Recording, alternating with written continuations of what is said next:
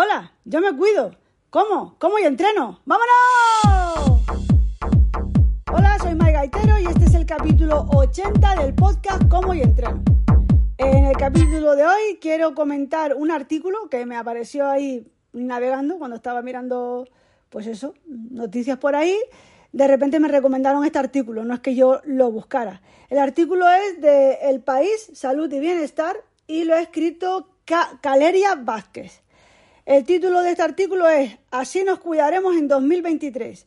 Micromovimientos, proteínas, entrenamientos por ráfagas y dieta flexitariana.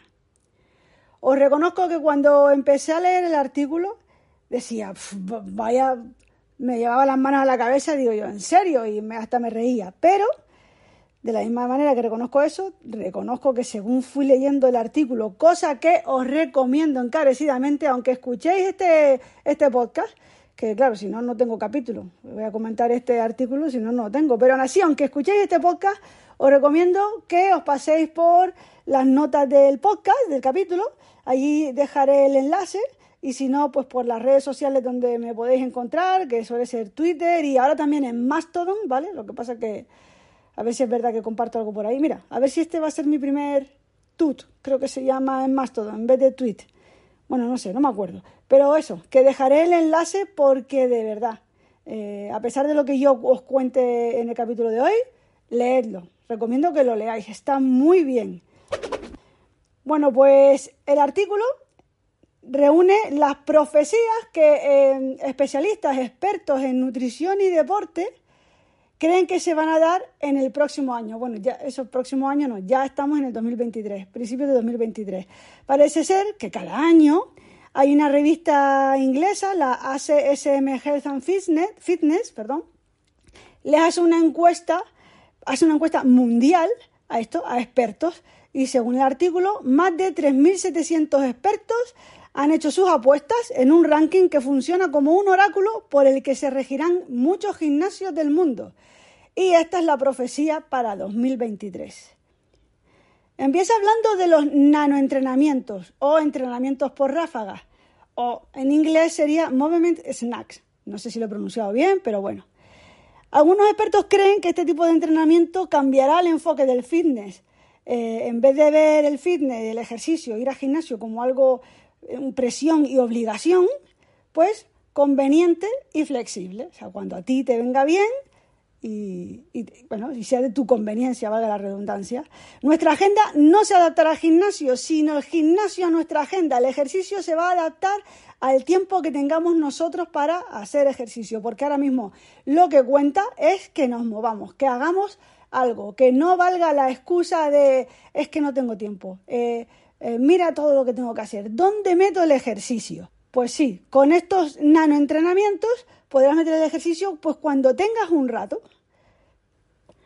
Estos entrenamientos por ráfagas se inspiran en el concepto de las rutinas de alta intensidad por intervalos, solo que los descansos son más largos. O sea, lo típico que harías es un entrenamiento de, pues eso, de alta intensidad en intervalos. Haces un ejercicio muy potente que, que te eleva mucho las pulsaciones, descansas un rato, haces otro ejercicio y así, ¿no? Bueno, pues llevado a los ratos libres que tú tengas en ese momento. Por ejemplo, ahora tengo 10 minutos, pues voy a, caminar rápido. O tengo que ir a un sitio, pues voy a ese sitio caminando y a ser posible, pues con una frecuencia cardíaca un poquito elevada.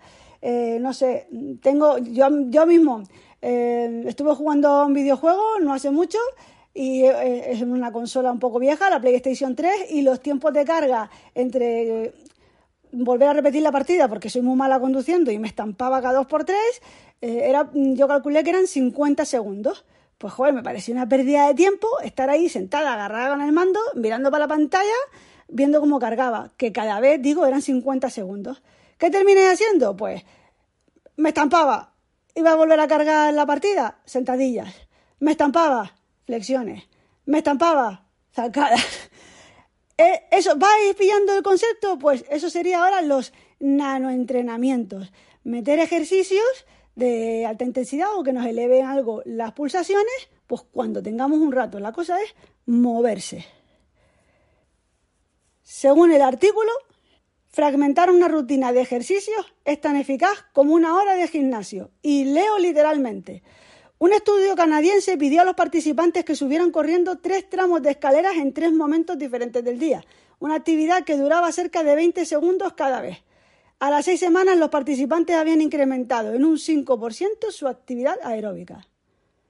Y sigo leyendo. Otro estudio de la Universidad de Texas demostró que cuatro segundos de intervalo de ejercicio intenso, repetido hasta completar un minuto de esfuerzo, eran suficientes para mejorar la fuerza y el estado físico general de los adultos mayores y de mediana edad.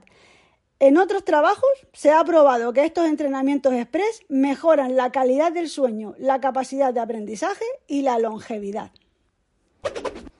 Seguimos con el artículo con otra cosa que dije yo, pues claro, por supuesto, pero bueno, flexitarianos. Seremos más flexibles con nuestras convicciones y menos radicales a la hora de comer. ¿Qué quiere decir esto? Pues que moralmente, eh, esto que te dicen, hay que dejar de comer carne, es malo para el medio ambiente y tampoco es que sea bueno para nosotros y encima la vida de los animales, que los tratamos fatal y por convicción, mm, dejas de comer carne. Bueno, pues ni seremos tan radicales de nada de carne ni nada de pescado, ni mm, todos eh, los que son carnívoros, pues yo voy a comer carne y me voy a comer dos kilos de filete todos los días. O sea, vamos a dejar de ser tan radicales y seremos más flexibles. Por eso lo de los flexitarianos. Comeremos de forma más equilibrada y sensata, o sea, no dejando de comer las proteínas, pero las dietas serán más ricas en frutas y alimentos de origen vegetal. No dejando de lado, como digo, cuando dices que eres vegano o vegetariano, pues carnes, pescados, huevos y lácteos.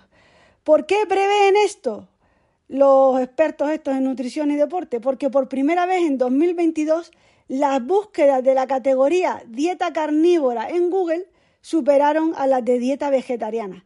También aumentaron las búsquedas relacionadas con proteínas completas y proteínas de calidad, que a la gente le preocupa que si es una dieta vegetariana o vegana, pues, pues que tenga falta de, pues de algunos nutrientes, y es que es así.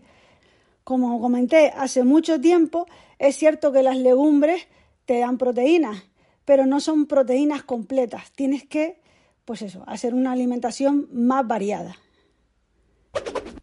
También en este 2023 se demonizará menos lo de las proteínas en polvo, que todo el mundo veía fatal o se asociaba más con los gimnasios y el bodybuilding, o sea, el culturismo, esto de tomar proteínas, ya, ya para qué voy a tomar proteínas si yo no quiero ser culturista.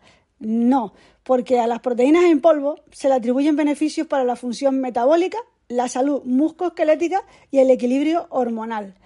Además de la creación de músculo, que eso está más que verificado y probado, eh, consideran que tiene un efecto saciante bastante interesante para la gente, pues eso, que, pues que si tienes hambre, en vez de comerte otra, cualquier otra cosa, pues te tomes tu batido de proteína. Y la verdad que yo en mi experiencia personal puedo deciros que funciona. Según nuestra amiga la Organización Mundial de la Salud, o la que tal desde el capítulo anterior, vamos, según la OMS, la ingesta diaria recomendada para un adulto sano de las proteínas, no proteínas en polvo ya, sino de proteínas, es de 0,8 gramos por kilo de peso de la persona cifra que también avala la Fundación Española de la Nutrición, FEN. Vamos, en mi caso serían unos 45, por ahí 45 gramos de proteína en todo el día. Eso sería la recomendación. También es verdad que la Fundación Española de la Nutrición dice que en España mm, no solemos pasar, ¿vale? Ese batidito de proteína no nos haría falta porque en un tanto por ciento, no sé si es un 35% así, eh, la gente se pasa eh, de, esos 0,8 por kilo de peso.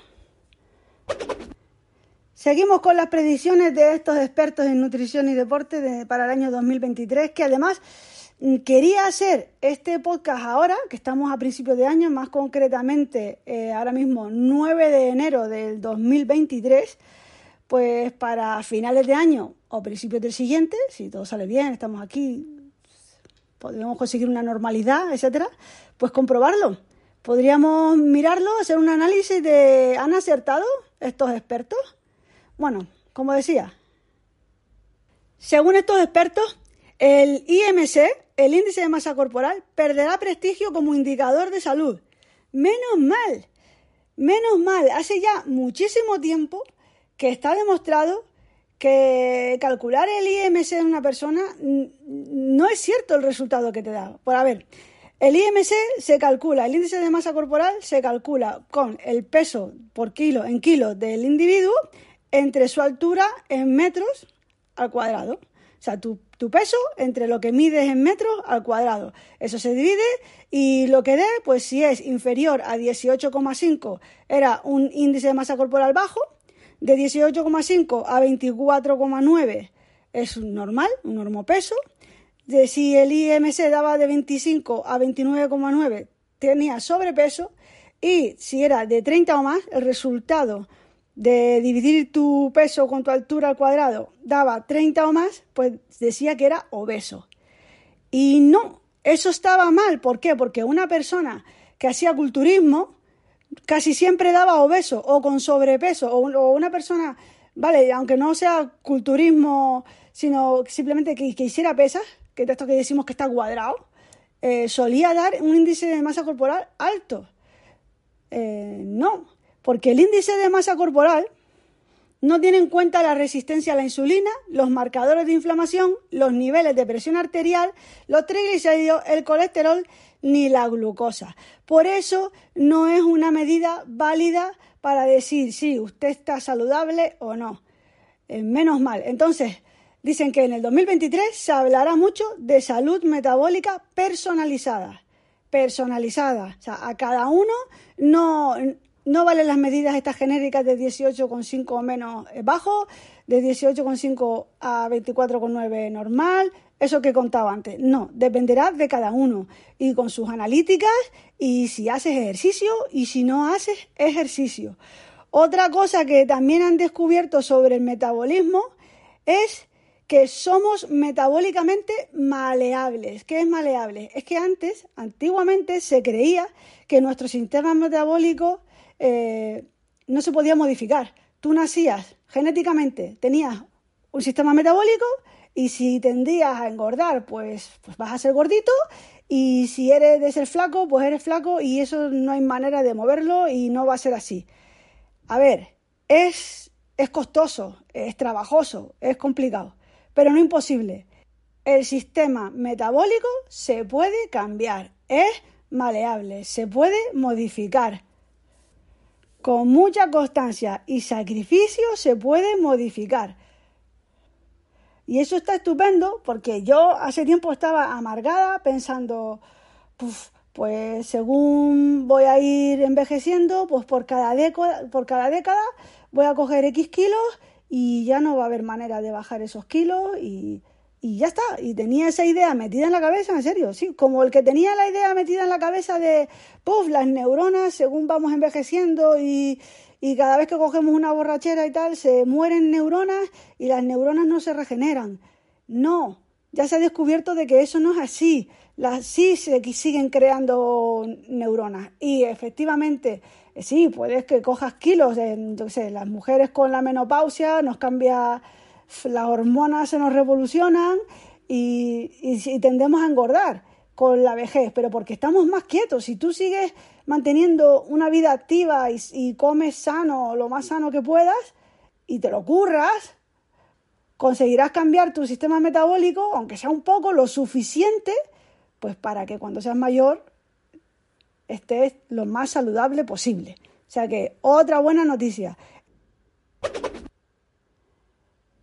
La fuerza y el músculo definirán nuestra esperanza de vida. La fuerza y el músculo serán la nueva forma de medir la longevidad. Varios estudios han demostrado que la fuerza muscular es clave en la salud y mucho más importante en la duración de la vida de lo que se había considerado hasta ahora. A partir de los 30 años, por cada década de vida, perdemos masa muscular. Eso lo expliqué en el capítulo 58 titulado Sarcopenia y cáncer lo puedes escuchar en el Essentials, en el Cómo y entreno Essentials, puedes volver a escuchar ese capítulo si te interesa. Sarcopenia, que es la pérdida de músculo pues por envejecimiento, según vamos cumpliendo años. Bueno, y una masa muscular pobre está asociada al deterioro cognitivo, a una mayor resistencia a la insulina y a la presencia de marcadores inflamatorios. También aumenta el riesgo de fracturas óseas. Por eso es importante es interesante que entrenemos la fuerza, entrenemos el músculo, hagamos ejercicios de pesas o con nuestro propio peso, eh, calistenia. Caminar es muy sano, pero a partir de cierta edad, de los 30 y de los 40, sobre todo de los 40, empezar a entrenar, poner énfasis en los entrenamientos de fuerza, ya lo he dicho muchas veces. La revista British de Medicina Deportiva indicó el año pasado, en el 2022, en uno de sus artículos que las actividades que desarrollan la fuerza muscular podrían reducir el riesgo de mortalidad entre un 10 y un 17%. Y leo literalmente del artículo. La tendencia para 2023 es considerar la fortaleza muscular como el nuevo órgano de la longevidad. El talón de Aquiles de esta tendencia es que aún no existen métodos fiables para medir la masa muscular. A falta de una herramienta adecuada, la recomendación es aumentar los entrenamientos de fuerza en todas las edades. No hay problema porque un niño, una niña, entrene la fuerza, levante su propio peso, o sea, haga flexiones de suelo, haga saltos, sentadillas, no hay ningún problema porque además estará desarrollando unos huesos fuertes. También lo he comentado ya en capítulos anteriores. Lo interesante que es eso, o sea, eh, que en el crecimiento, porque además que el hueso, no me acuerdo en qué capítulo lo comentaba, pero lo comenté, el hueso llega un momento en el que también deja de crecer, deja de, coge una medida y punto. Si tú en ese tiempo en el que tu cuerpo se ha estado desarrollando, tus huesos han estado creciendo, le has metido algo de resistencia al hueso, flexiones, sentadillas, incluso un poco de peso, tampoco digamos que los niños se pongan a hacer culturismo, pero eso, resistencia, hará que tengan unos huesos más fuertes. Y eso de verdad es muy importante para cuando ya seamos más mayores. Otra cosa que se va a poner muy de moda en el 2023 es minimizar las horas de inactividad. Como dice una campaña que hay ahora en Estados Unidos, estar sentado es el nuevo fumar. En lugar de priorizar el conteo diario de pasos o las horas semanales de gimnasio, el objetivo será más simple, reducir al mínimo las horas que pasamos sentados. El verdadero indicador de salud será la tasa de inactividad y las horas de sofá. Eh, yo, por ejemplo, para preparar el podcast, yo creí que no iba a tardar nada, porque tenía ahí el artículo y digo, va, me repaso el artículo y voy hablando pues de cada, pues de cada tramo del artículo. Los nanoentrenamientos, lo de ser flexitariano, las proteínas en polvo, el IMC, la fuerza del músculo, etc. Pues qué va. Según lo iba leyendo, iba intentando hacer un resumen de cada apartado del artículo y pues me pegaba mi tiempo.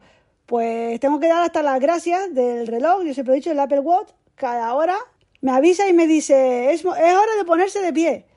Ponte de pie y muévete durante un minuto. Y la verdad que le agradezco porque a veces que no me doy cuenta, como digo, estoy tan metida en preparando en este, en este caso el podcast, no me di cuenta de que ya llevaba una hora sentada. Así que este año le vamos a declarar la guerra a estar inactivos. Como dice Carelia Vázquez en su artículo que vais a leer, eh, nada de echarse a correr para pillar el bus y coger el asiento libre. Es mejor que sigamos caminando, que hagamos nuestro trayecto caminando, escuchando un podcast y escuchando un audiolibro, a ser posible con el abdomen contraído y la espalda recta. Varios estudios respaldan que moverse es bueno para la salud y nos hace parecer más jóvenes, no solo físicamente, sino mentalmente.